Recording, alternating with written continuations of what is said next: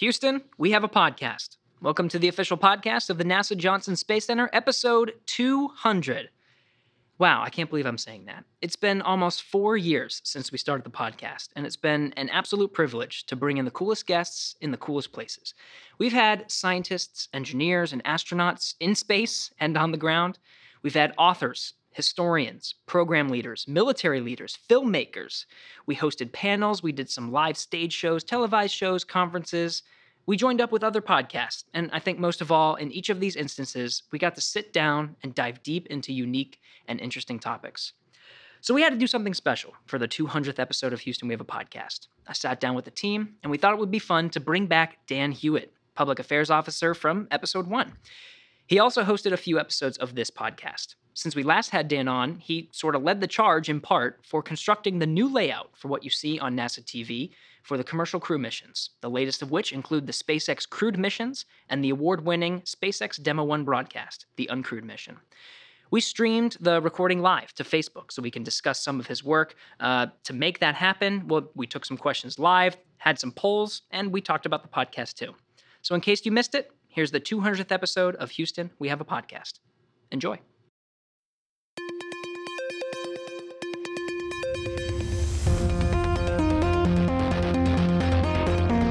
T minus five seconds and counting. Mark. Mission start. T0. Launch commit light circle. There she goes.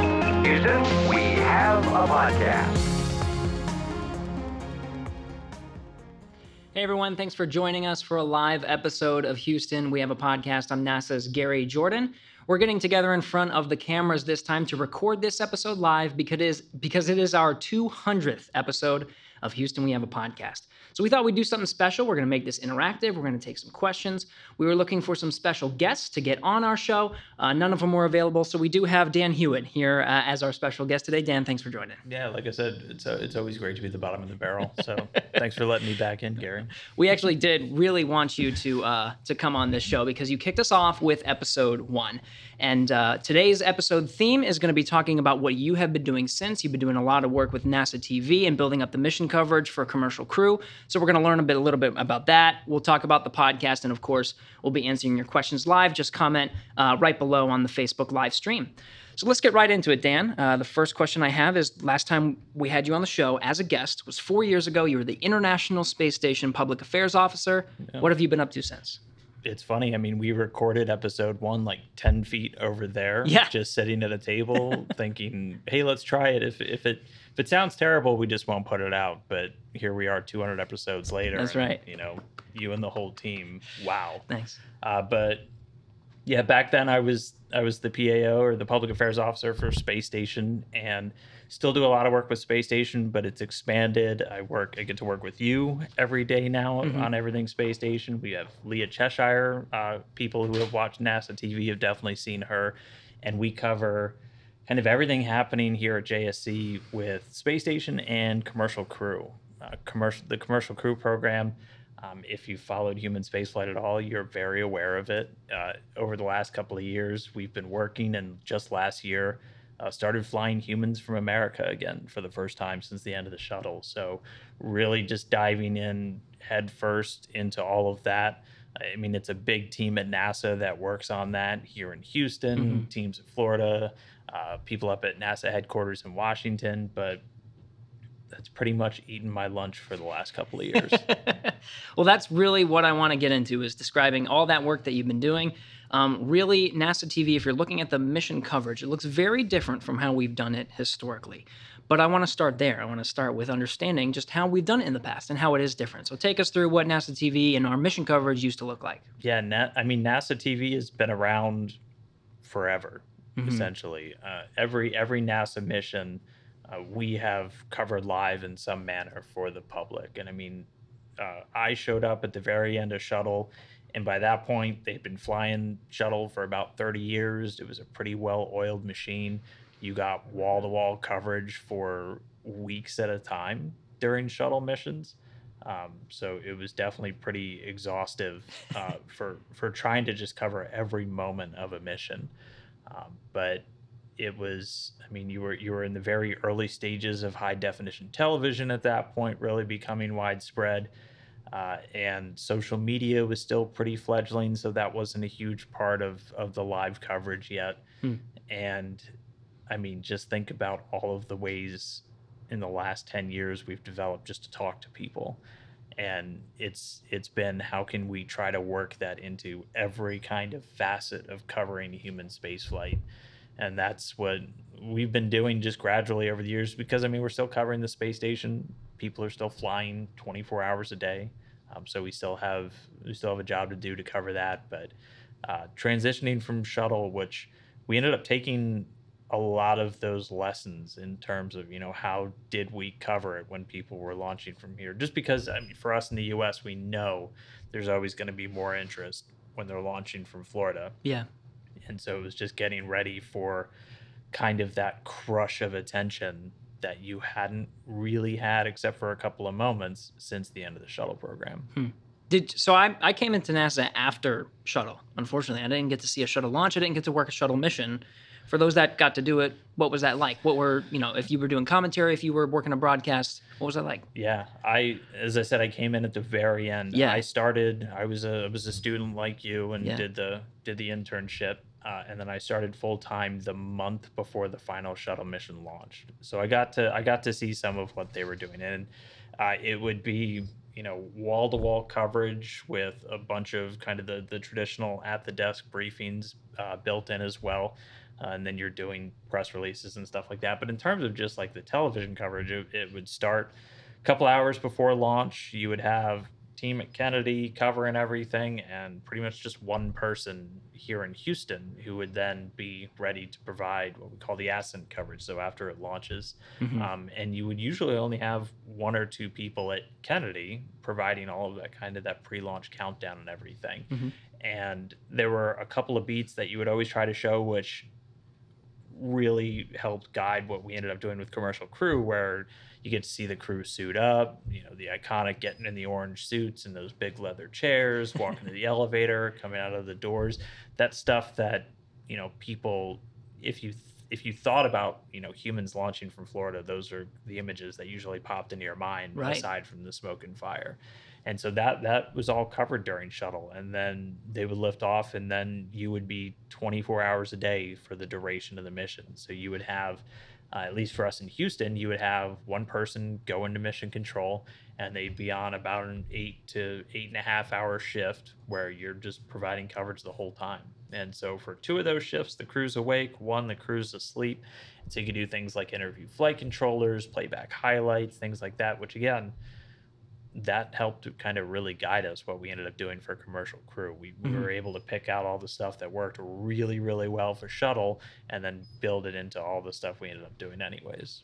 So you got to sit in with some of those some of those uh, broadcasts then, right? You get to kind of understand and pull into some of the knowledge of what we used to do. Yeah, I got to as as a student, I got to sit in a couple of times. They they are our office is pretty good about, especially when you're a student, get you getting you in there to kind of see see what it's like, Yeah. kind of soak up that information. And it was cool to to sit with. I mean, the the people that were doing it at that point. I mean, you had everybody knows Rob Navias. He was he was the the ascent commentator for 135.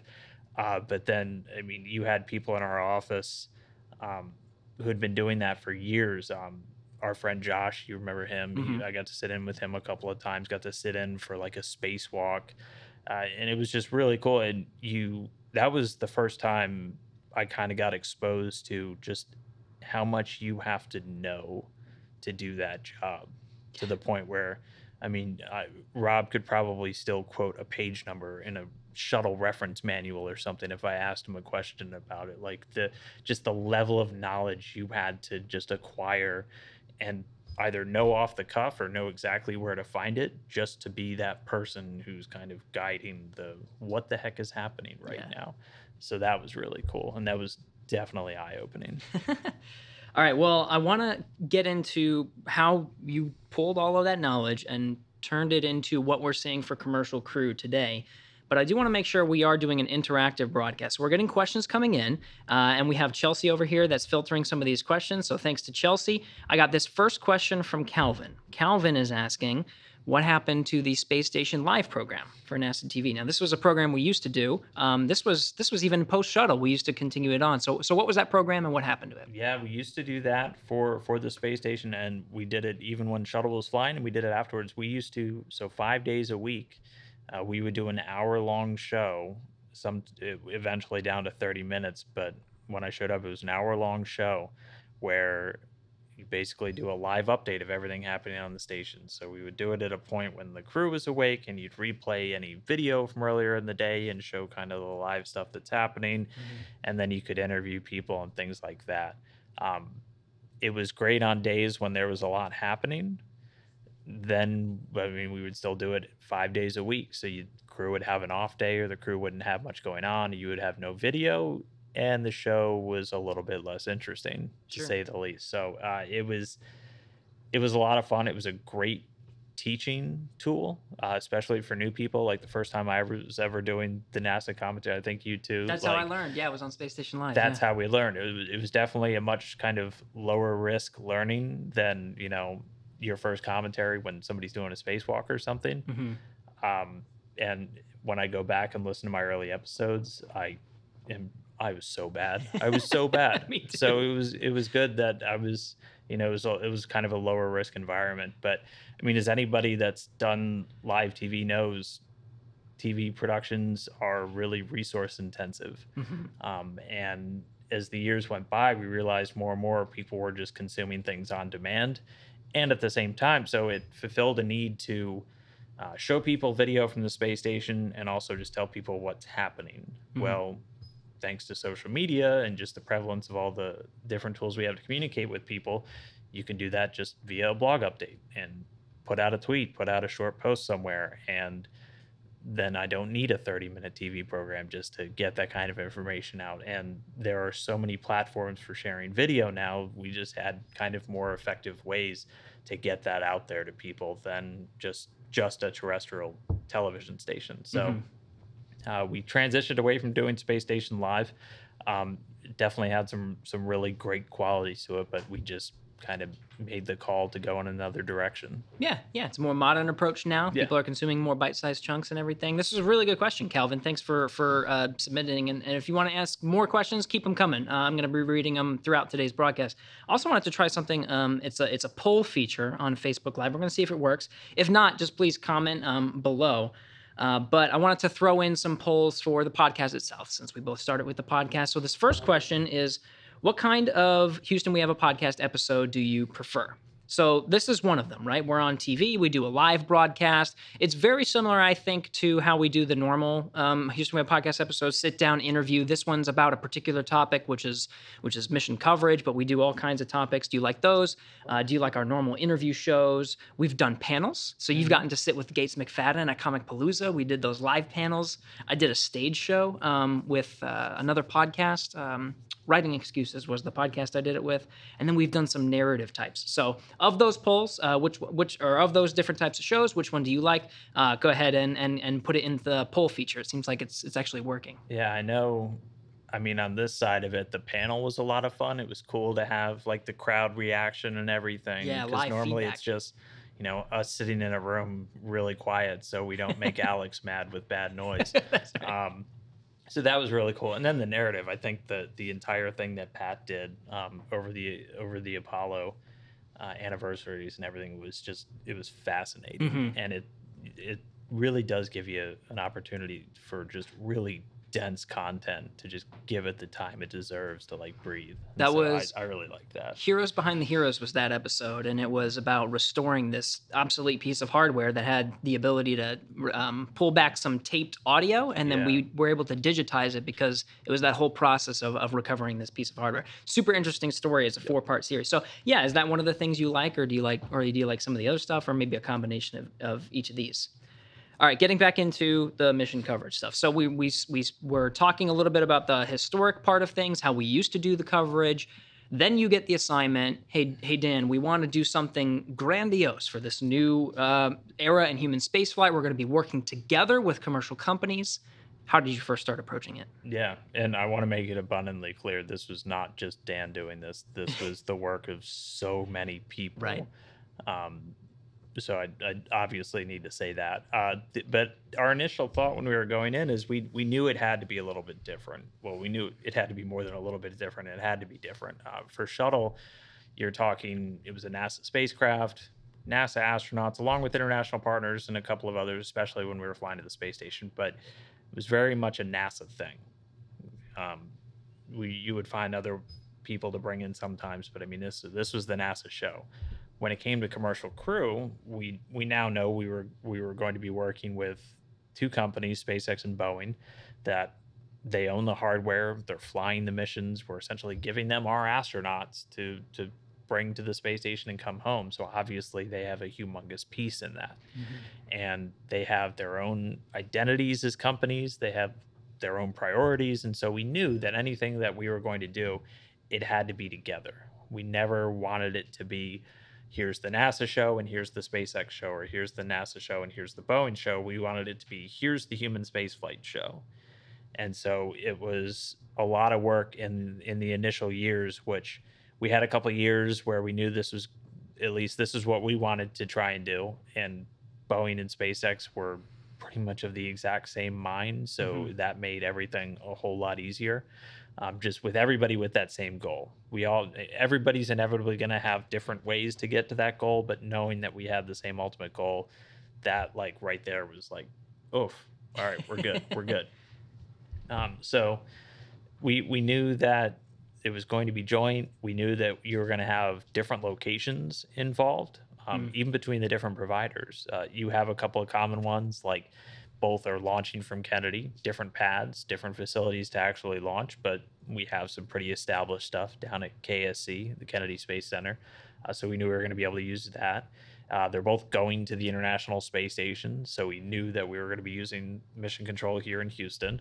Uh, but then you have the the kind of the one of the main separators is SpaceX controlling Dragon, everything from Hawthorne in California, Hmm. uh, and then Boeing controlling from one of the control rooms here in Houston. So that was something a little bit more we had already done. We knew how to do. The SpaceX one was just a wholly new. Yeah. How the heck are we going to integrate all of these different places together? Uh, I mean, so that was a challenge, but it was a fun challenge. Uh, it, and again, it, it wasn't really difficult to get everybody on board that this is what we wanted to go do. Um, so you got to spend way more time just solving like the technical problems and things like that, which you had you had all those different locations, and then I think we'll get into this, but then you had the added uh, luxury of trying to figure out how the heck are we going to get signals from all of these different landing zones. Yeah. And you, you, dras- you have drastically different return profiles. One splashes down in the ocean, one's in the middle of one of several deserts. How the heck are we going to show people that? Because you know we're going to want to see it, and we've we found some really kind of creative ways to be able to to get views back. So it's been fun. it's been fun, but it sounds like it's it's a it's a mix of challenges. You have the the piece of working with not just NASA, as you said before, it was NASA telling NASA's story. You know, we're gonna we're gonna do our thing. Now you have to get other priorities in there, and then there's this whole technical challenge. We want to tell the story from front to to end. We want to pull in all of these different locations, literally two opposite ends of the United States Yeah. put them together, including the ocean. Now we're in the ocean too, the desert. Uh, we're in all these different interesting areas. So it's a combination of these these diplomatic challenges and the technical challenges. Yeah, and I mean, you.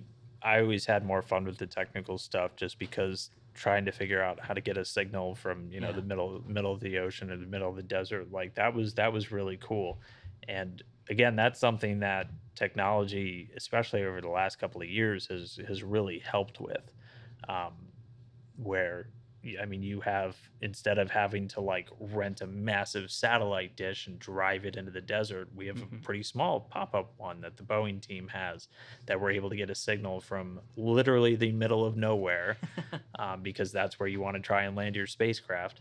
Uh, and I, I just I just love what we've been able to do with with the Boeing return stuff. That's probably my favorite like aspect of Going these the desert, missions yeah. is like going out in the desert and doing those. Like it's it's really cool. It was really fun to develop.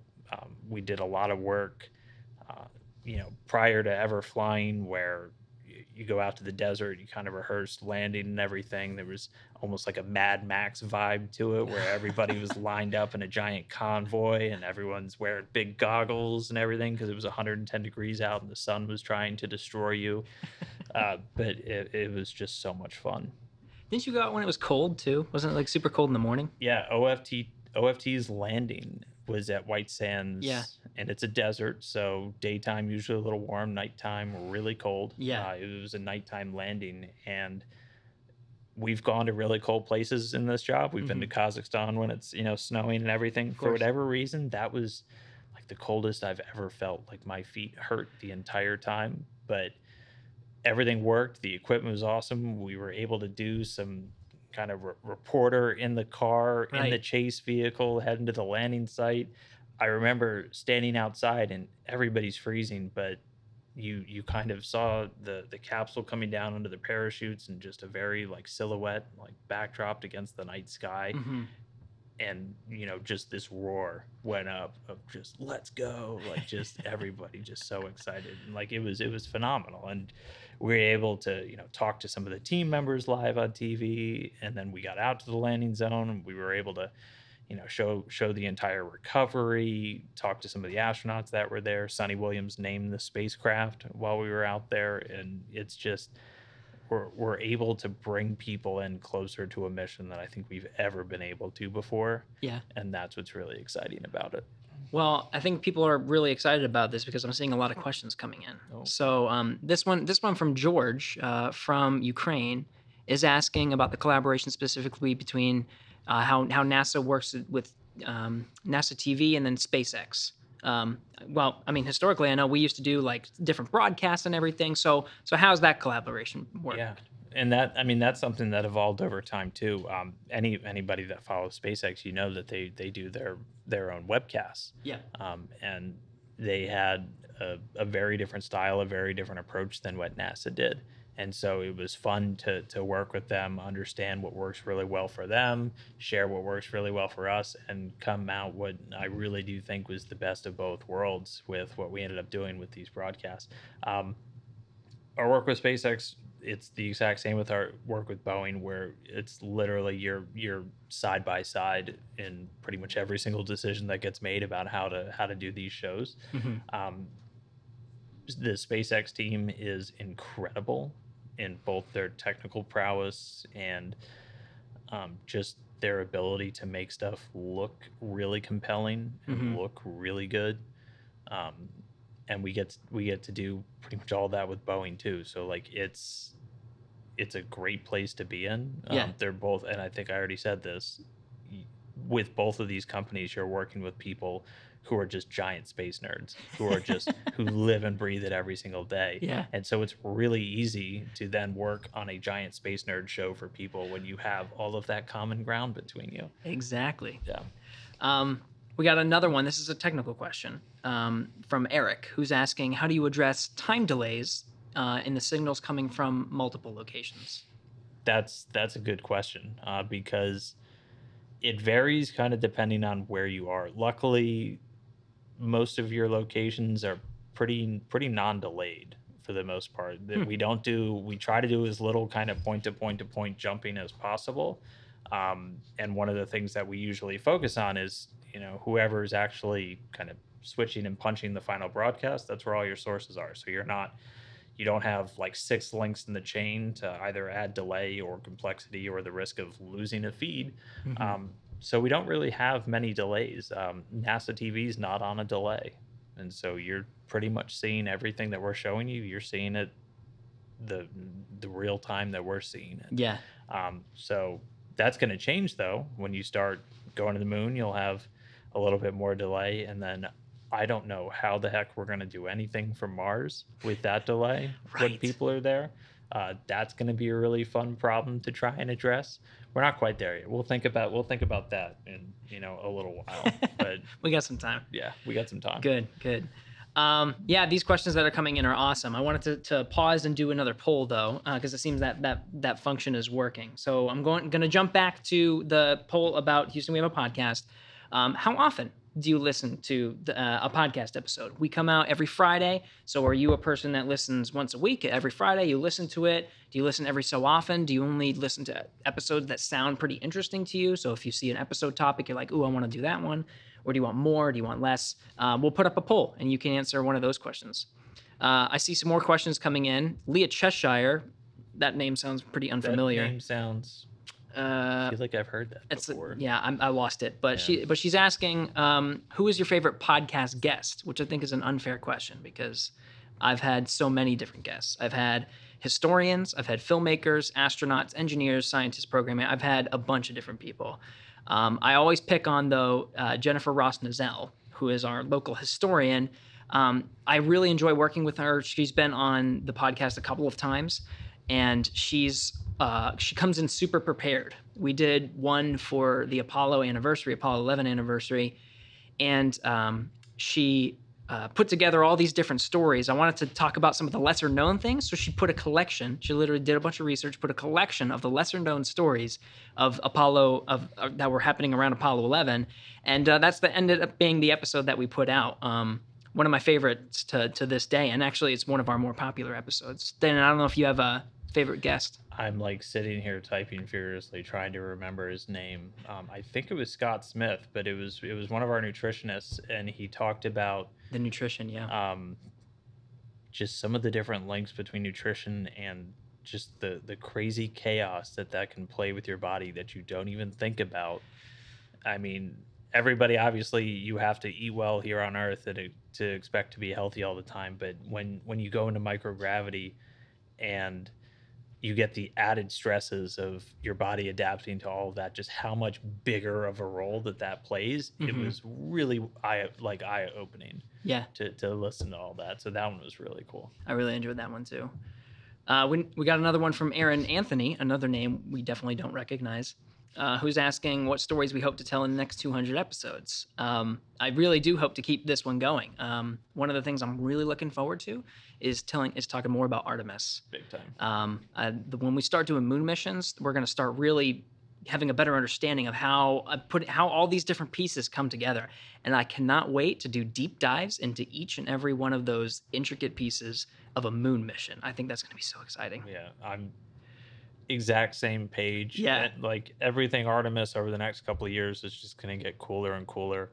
Um, and we're fortunate that a bunch of it is here at JSC. Yeah. I mean, I just on another project got to meet the teams that are designing the tools for the moon missions and they're Oh, already cool. testing them in our fake moon yard uh, over over here on site Mhm. and just just knowing that that work's happening right now it makes it all feel that much more real and so i can't wait until we're we're really doing yeah like you said the deep dives into into because i mean any a lot of space stuff is cool it gets ratcheted up when it's being done on the moon Yeah, So. absolutely. This is so awesome. I want to jump back into our commercial crew topics though. So we were you were talking about the um you were talking about preparing. Um, so let's talk about now what it looks like. So we've done it. We, you did all the planning. You got everyone together. You got all the technical stuff, all the bugs uh, uh, fixed. We are ready to go. If you're tuning into some of our coverage, what what can you see all the way leading through? You know that that moment of smoke and fire. yeah i was going to say we still haven't fixed all the bugs we're actively fixing bugs even as you're watching stuff so that never ends Sure, but sure. it's we've we've been able to do a couple of missions now um we've we've had three crewed launches within the last year which Mhm. is wild to think about um the the i mean the m2 last year feels like 10 years ago but i think we all aged a lot in 2020 um but i mean nowadays it we're, we're getting to kind of a, a pretty nice cadence where we're, we're never going to stop tweaking and changing things just as you kind of find things that work well or things that don't Yeah. uh, but we're in a we're in a pretty good rhythm now. You're you're gonna see uh, you're gonna see a lot of the crew in the couple of months before we we lose access to the crew very understandably they have to you know do their final preparation for space so they don't always have time to talk to us and so we we have to kind of find time with them um, where we can really help people kind of get to know them and you and the team do a great job of putting together like interviews with them and everything. Mhm. Uh, and then we always try to do kind of a final, we call it a crew news conference. It's um, typically about a month before they actually launch. Uh, and I mean, this is a clip from when we did the the Crew Two astronauts, Yeah. uh, and this this one was. It looks like this because, in addition to kind of evolving with all the new technology, we had to do all of these first crewed missions in the midst of the pandemic. So Right. you had to rethink how you were doing these opportunities. Um, so I mean, this that's literally them in four different offices in our building next door. Uh, so we could have them kind of all like on camera, um, make sure we weren't violating mask mandates or anything like that. Mhm. Um, but we, we try to get every opportunity possible to to get people to know the crew um, because they they always say they're the tip of the spear, but these are always incredibly interesting, incredibly talented people. Um, so any opportunity we can get uh, to help people know them, and then we do kind of the the typical the NASA um, where you're doing news conferences with managers, giving people overviews of the mission, uh, and we produce a lot of like the on-demand video content to help explain things. And you have a huge web presence, um, but you do a lot, and then th- I mean the months before it's it's basically outlining what a show's going to look like. You get a basic show outline, you divvy up who's going to be covering what. Everybody's got your kind of different jobs. Uh, for us who are in kind of the more operational commentary role, it's a lot of studying. It's a lot of going to sims with flight control teams. Yep. So, you know, if anything bad ever happens, you're prepared for it, you know, what's actually happening. Um, that part's been probably my favorite because Learning. we've gotten a chance to basically learn brand new spacecraft. And along the way, you get a little bit smarter about just general space operations. Uh, but but learning about brand new spaceships like that's that's really cool. Yeah. Um, so that's been a lot of fun. Uh, and then it's just it's working with SpaceX or Boeing um, and the entire NASA team, putting everything together.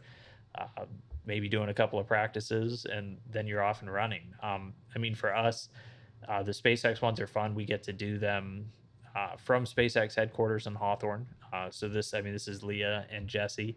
Uh, I'm guessing maybe this was Crew One. I'm not sure. I think it was. Yeah. I think this was Crew One. Uh, they yeah they were on for the Crew One launch, um, and we do that because that's where the mission's controlled from. Right behind them, that's that's Hawthorne Mission Control. That's where the SpaceX flight controllers are. Oh, and right on cue, there it is.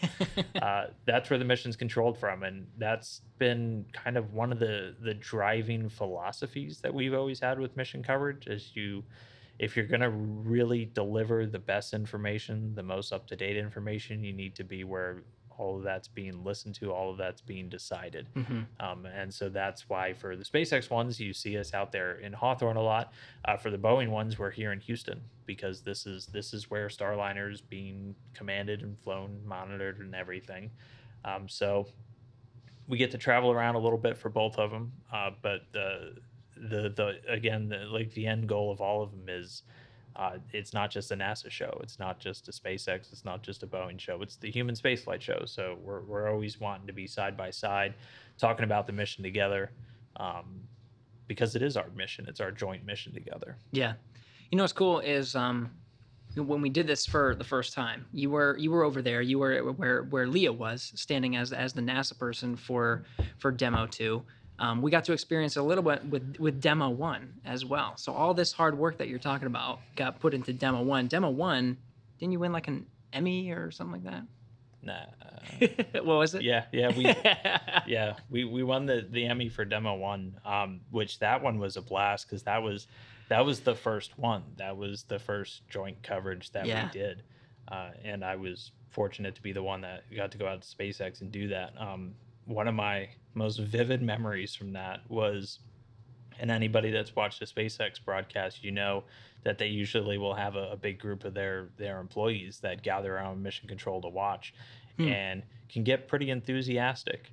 And we did demo one from kind of literally right in front, and so we were just in a big crowd of people, and aside from actually watching a rocket launch, that was easily like the most hype I have ever been in a moment. But at the same time, it was really cool, but all that was going through my head is I can't hear a single thing that's happening. Oh yeah. And so that was one of the things we learned was all right, well, once we put people in, the stakes are way up. And if something were to go wrong, we need to be able to hear it and we need to know what's happening. Mhm. And so we adjusted a little bit and you see us kind of up on their their mezzanine now. Um, Yeah. where you can you can definitely hear and that's that's one thing that a lot of people might not always understand is anytime you see us talking on the air, we're listening to usually three or four different conversations in our ears. So you might have your TV producer talking to you, you're listening to flight control loops, you're listening to any of the conversations between the crew and the ground. So you're you're kind of juggling a lot of different things. Yeah. So if you ever see us suddenly go like completely stone faced and stop talking mid sentence, we're probably listening to something. Very actively. We try not to, uh, but we try not to just go stone faced, but uh, we, we're always listening. Yeah, definitely. Now we're getting a sense of, especially from the commentator's perspective, what we're doing on camera. We're, we're all in these different places. We're representing different centers. We're together in in in Hawthorne and in uh, in the Kennedy Space Center and everything. You're showing this this collaboration. What's happening from the behind the scenes, from the production rooms, about the you know who's executing the show, saying cut here, do this. Yeah, and that's those are easily the people that have to do the most work. Yeah. um, because again you're you're tying in broadcast locations from around the country sometimes from extremely remote areas. With us we're taking in feeds from outer space. Um, and so the amount of technical coordination goes in is nothing short of enormous. And again we're blessed to have just an incredibly dedicated team at nasa uh, and then we get to work with an equally dedicated and skilled team at SpaceX and at Boeing, um, where it's it's a lot of. We get the question, how the he- how do we do this? Question mark, question mark, question mark, and you know people don't ever go, we can't do that. They immediately think up new solutions, and sometimes it's it's patchwork last minute you know this feed just went down completely. How the heck do we do this now? And somehow we always find a way. Um, so we have an incredibly talented group of people that are able to do that. Camera operators especially uh, everyone knows they're the true heroes. But um but uh, and it's and it's it's a lot too because again you're you're bouncing between different areas. Uh, you have a mix of live video the pre-launch show has packages and is just timed out to a t and then every single time we time it out to a t we get into the real thing Mhm. and it gets thrown completely off script and you're you're just adjusting in real time and i mean the, the end product is always something that we're proud of That's uh, as I think is uh, is another key piece right there. Was all, you have all of these different pieces coming together. You have the technical coordination. Everybody's got to be studied. They got to be ready.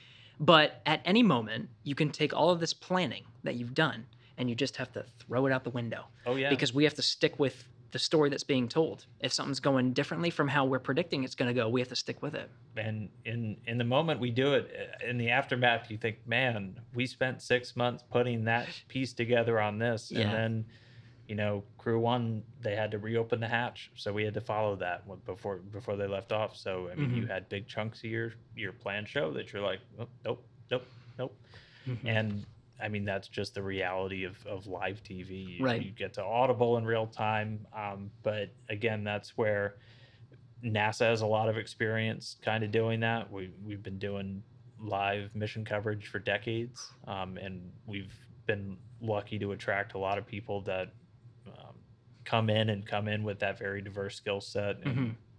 that adaptability. Um, I mean, it definitely sucks in the moment to to go. Uh, sorry, interviewer who's been standing or interviewee that's been standing there for an hour. Um, we're skipping you, Yes. but sometimes it happens. My favorite moment though is um, launch.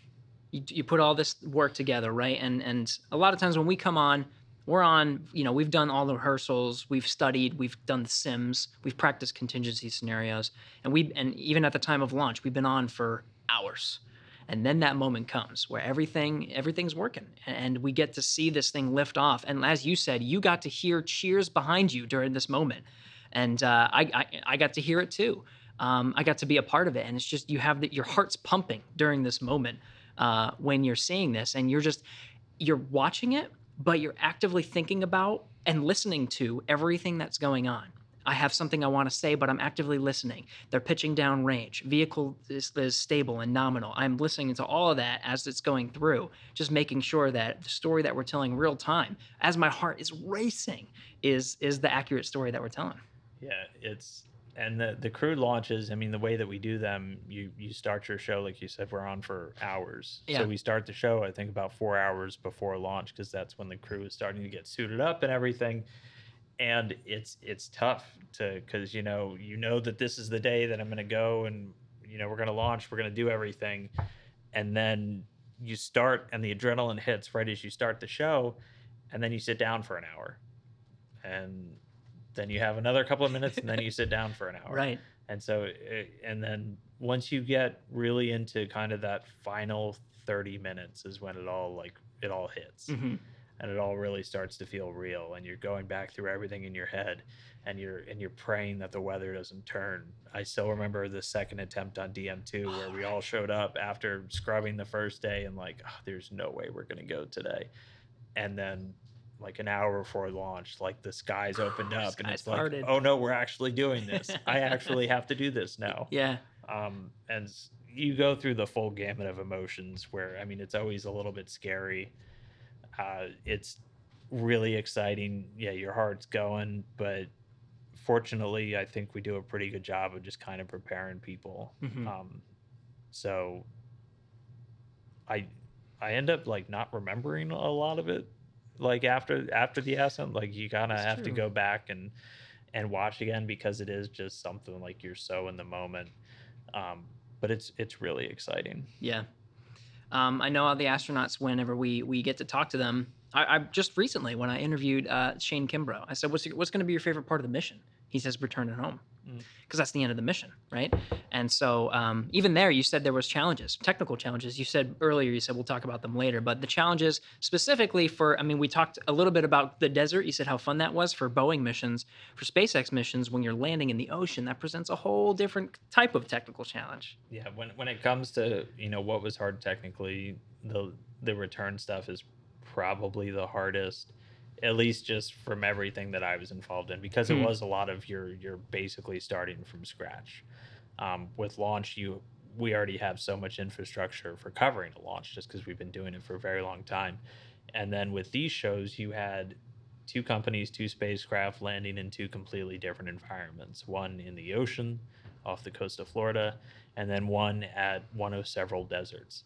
And so it's it's still in this day and age not easy to get a video signal. It's doable, but it's not easy to get a video signal, let alone something really high def and pretty um, from somewhere that's so remote, where you're almost entirely relying on a satellite uplink capability, which anybody who's ever used a sat phone or tried to set up their own kind of broadcast, it can be pretty finicky Sure. and if it stops working all of a sudden you're out of options um, but it's it's been fun to kind of to, to figure those out uh, with the SpaceX ones. We've got like an uplink that we're able to use um, for a bunch of the missions. We've also used uh, the the WB fifty seven. That's NASA's high altitude research plane hmm uh, to get some of the the parachute events and everything. But I mean, it's it's worth it when you see that on your screen and Such a good the shot. capsule's coming down and you see four good shoots or and splashing down in the water um, so we've we've got some pretty great capability now and again there's there's a team at kennedy uh, a guy by the name of mike downs and his whole group who've done just phenomenal work to be able to get that signal out uh, from the spacex splashdowns and then the boeing ones which again those are probably my favorite part that we do right now just Right. because when you're on the boat, you're a lot more space and personnel limited. Um, so that's one thing that landing in the desert helps, just like from purely showing people the mission. Um, we have a little bit more capability. Where, and one of my favorite things about the, the Boeing ones is we're actually part of the operational team for this. We go out and set up a camera that provides situational awareness, the entire landing zone back to the flight control team and mission control. So we're right in there with the convoy. Uh, we're able to get everything set up. And again, it's there's a Boeing guy by the name of Tom Rule who kind of is the the godfather of all of that that hardware that goes out there. And him and his him and his guys and girls are just wizards at at being able to get us as many different options as possible. And we're we're able to bring people just you're you're embedded inside the team that's bringing them out Mhm. bring you right up to the hatch uh, when we start taking crew members out and everything. And it's really fun. Um, and they've they've got really cool solutions to get video back from there over here to Houston Mhm. uh, where we're able to to mix it in and punch it out to the whole world. Um, it's it, it was cool like getting to start from a blank slate and figuring out how to do all this and you're you're bouncing around between two very different solutions um, for the both of them. But again the the end the end goal is we want to show people. We want to show you everything Yeah. or as much as we possibly can. Um, and I think we've done a pretty good job so far. Yeah, honestly, it's the it shows. I think. I think I think a lot of people engage. We've had crazy numbers with the people that have tuned in, and I think I think that really shows that the people are interested in this stuff, and I think that's exciting too. That people really are interested in this stuff. I want to jump to questions now. Um, we've talked a lot about uh, commercial crew and, and got the inside scoop of what's going on. Uh, so let's dive back into the questions. Thanks, because we got we got a lot of them actually uh, since since we've uh, started tar- talking again. So this once from Brad, who's asking when media will be allowed back for in-person news conferences. So this is this is due to COVID. We've been doing remote. Yeah, that's a good question. Uh, I mean, the, the short answer is hopefully soon. Mhm. Uh, we're going to be following all of the CDC guidance and everything else that the entire federal government uh, is mandated to follow. We're we're not going to do it until we can make sure that we're keeping everybody safe. Um, things are obviously loosening up a little bit more now. We're able to, if you're fully vaccinated, uh, do a couple more things on site, uh, Mhm. which is why Gary and I aren't wearing masks. Right? Yeah. Um, and so I think if things continuing to trend good, we still see good vaccination rates and caseloads going down. Um, hopefully soon. I, I couldn't give you a date because it'd be wrong, but hopefully soon. Sure. All right, this next one's from Anita. Uh, she's asking, or she's saying, I love the show, the highlight of my Friday every week. Thank you, Anita. Uh, will the podcast ever be recorded in space one day, do you think? Um, I would really love to record a podcast in space. So if you would like that, please let us know because I'll, I'll go. I don't think it's in our budget to send Gary to space for But- an episode, but We have had guests from space. You and I did one. we got to talk to Jack Fischer, Yeah, that was fun. the the most excited astronaut in history. he was he was really fun to talk to. We had a, I think Yeah. it was like a, how we set it up was we we got on and we were just chatting about just life in space ahead of the a downlink call, which we do every once in a while. We get downlinks and we talk with schools, universities, media, whatever. Um, but this one we got to chat with Jack Fischer, and he was such an awesome guest. Um, he between every question, he went on a different wall, if you remember.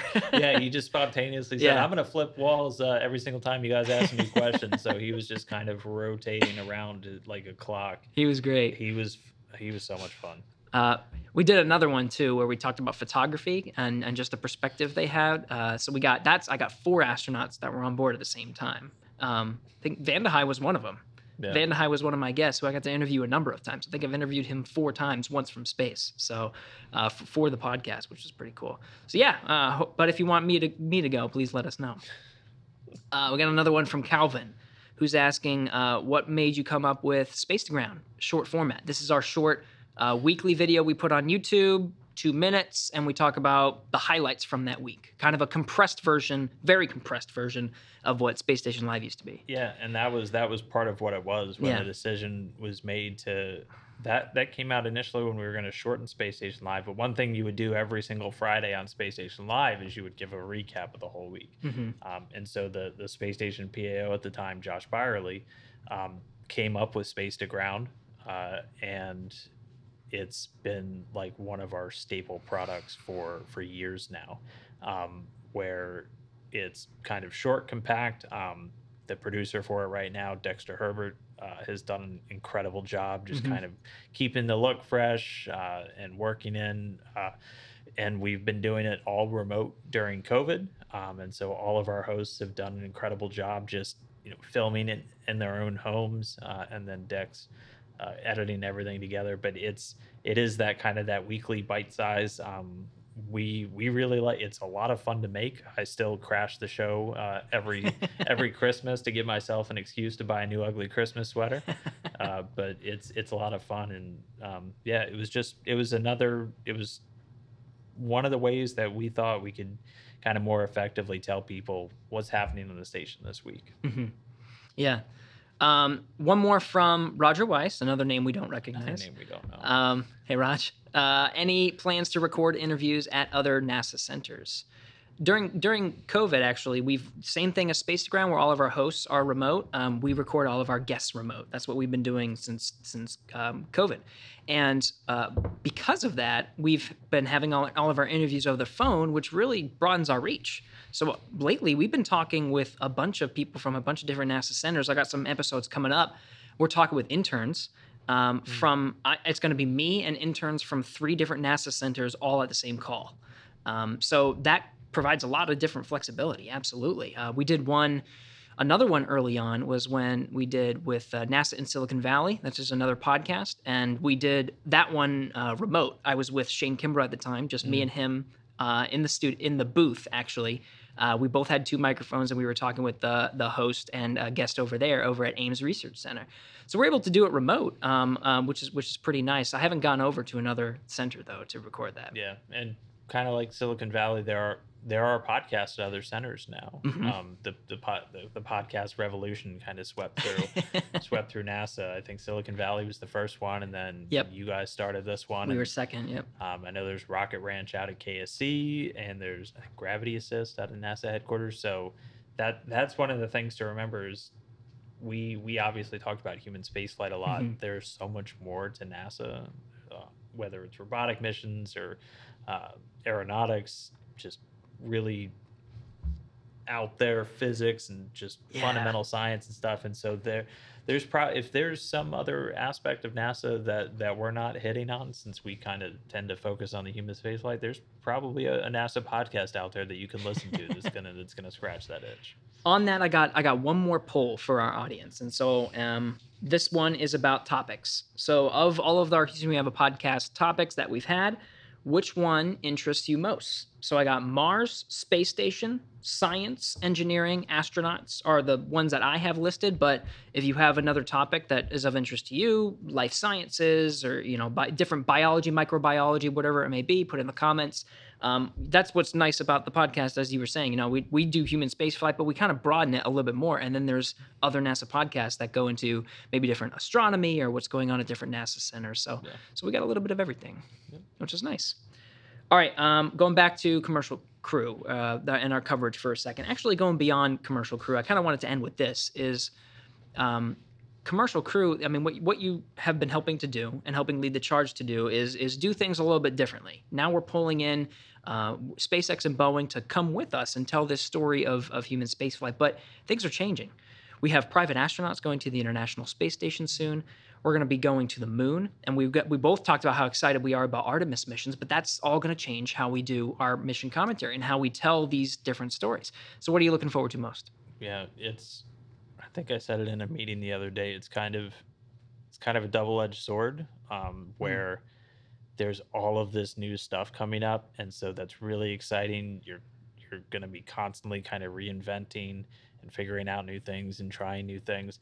At the same time, you don't ever really get a breather where you can just kind of you know let's just keep doing this this kind of show for a while like there's always that pressure or really that necessity to change how you're covering something because uh, I mean, you mentioned private astronauts. We're we're figuring that all out right now because they'll be going to the space station, so we're involved. uh, But they're not NASA astronauts launching, and it's not a NASA mission. Um, so we just have to continue to evolve. You know how we're going to. But at the same time, it's a critical step in the commercialization of low Earth orbit, which Mhm. is what we've been pushing so hard with space station for years now, and it's really the cornerstone of making that possible. So we obviously have a vested interest in it. Really, anytime there's human space flight, we're a fan of it. Um, and so, how else can we kind of help cover that and augment it, and you know, really help tell the story? And then Artemis is Artemis is going to be just kind of another complete reinvention. Um, I'm really excited for that, just because And our, our previous NASA administrator, Jim Bridenstine, would talk about this a lot, where you have multiple generations living on planet Earth that did not experience the first moon landing. That it's it's black and white footage or it's a textbook article for us. Um, and when you you look at the numbers of just how many people tuned in and how just piv- pivotal a moment it it stands out in the history of engineering and just human achievement. We're going back to do that again.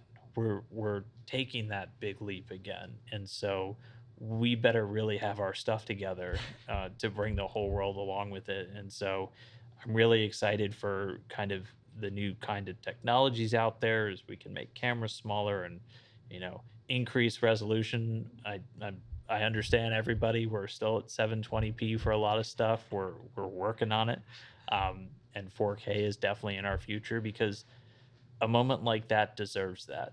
A moment like that deserves to be seen and experienced in just the best way possible and given to as many people as we could ever possibly reach. Um, and so tackling those challenges is going to be it's going to be exciting. It's going to be hard because it's it's never as easy as just stick a camera on a spacecraft and point an antenna back at earth. Um, every single pound that goes to the moon is worth a lot of money and a lot of fuel. Um, you don't have an unlimited data plan when you're sending stuff back and forth from the moon. And believe it or not 4k video eats up a lot of bandwidth um, so i mean there's challenges out there but the, the cool thing is like we're having those discussions right now. We're thinking about how the heck are we going to do this? And it's not something that's you know way off in the future. Like we need to have those meetings now or we're not going to be able to do it. And so that's what's really exciting. Dan, you're very passionate about telling this story, right? And that's what our job is. Our job is to tell that story. It's to it's to it's to give that people what they are expecting, which is beautiful pictures of the moon when we return. Um, it, it's to it's to tell stories in these. We talked about space to ground. We're doing a podcast. We're we're doing everything we can to share what we're doing and and involve as many people as possible. So when, when you think about NASA's directive to reach out to the widest practicable practicable audiences, which is our is it's our charter, um, and and our passion for doing it, what really drives you to tell story, to do things differently, to reach reach wider audiences? well it's it really hits home when especially and that's one of the things that social media has been so great for when you see who it is that's watching um, it's it's it's hard to to kind of grasp that when you're in the moment because I mean when when we're doing this right now when we're when we're covering a launch or something it's me and like maybe a couple of other people in a room and that's it. But with the advent of social media you get a constant stream of this person checking in from germany this person checking in from india you know it's the entire world will will be tuning in. Um, and so when you have that kind of instant feedback that oh wow like all of these people are paying attention it it helps kind of light the fire under you Yeah. um, to to really do as much as you possibly can to to make it a great show to make it something that people want to watch uh, and are excited and inspired by Well, Dan, this has been awesome to have you on and talk about your passion for communication and just all the work you did to to make you know to reach wider audiences and get them excited about what we're doing. So, I appreciate you coming on. Thanks. yeah thanks um, it's like i said we we did episode one like 10 feet over there at a, Yeah. at a tiny little table and two microphones never knowing what it would turn into. Uh, here's episode 200 um, and i'm so impressed. Like you guys have done an incredible job and this is this was your baby so we're really proud of you gary well, I wasn't fishing for that, but thank you, Dan. That does You mean a lot. it anyway. I, I, I do appreciate it, and and thanks to you for for watching. Um, thanks for tuning in. Thanks for uh, sending in your questions and engaging with us. This really did mean a lot to the both of us to do something special for the 200th episode of Houston We Have a Podcast. I hope you really enjoyed it. Give us a rating. Give us some feedback on uh, on Facebook and on our wherever we are: Apple Podcasts, Google Podcasts, SoundCloud, and uh, we hope you'll tune in next time. See you then. Houston. Roger, zero G, and I feel tower. Became for all mankind. Actually a huge honor break a record like this. Not because they are easy, but because they are hard. Never welcome to space. Hey, thanks for sticking around. I really had a fun time recording this live, answering questions, and of course, having Dan on again to chat about the podcast and about all the great work that he's done. I hope you follow us. We're on nasa.gov slash podcasts, and we're one of many podcasts across the whole agency that you can follow and uh, check out some of our content. Uh, you can follow us also on social media. We're on the Johnson Space Center pages of Facebook, Twitter, and Instagram. If you want to talk to us, you can use the hashtag AskNASA on any one of those platforms, submit an idea for the show, and just make sure to mention it's for us. At Houston, we have a podcast. This episode was recorded live on June 8th, 2021. Thanks to Alex Perryman, Pat Ryan, Norm Moran, Belinda Polito, Jennifer Hernandez, Dane Turner, and the technical team for coordinating the Facebook Live, and Chelsea Bayarte for coming up with the live idea and supporting our efforts. Thanks again to Dan Huot for taking the time to come on the show and for his support throughout the years. And of course, thanks to you, the listener, for engaging with us and for your feedback that allows us to keep providing this content to you. Give us a rating and feedback on whatever platform you're listening to us on and tell us what you think of our podcast. We'll be back next week.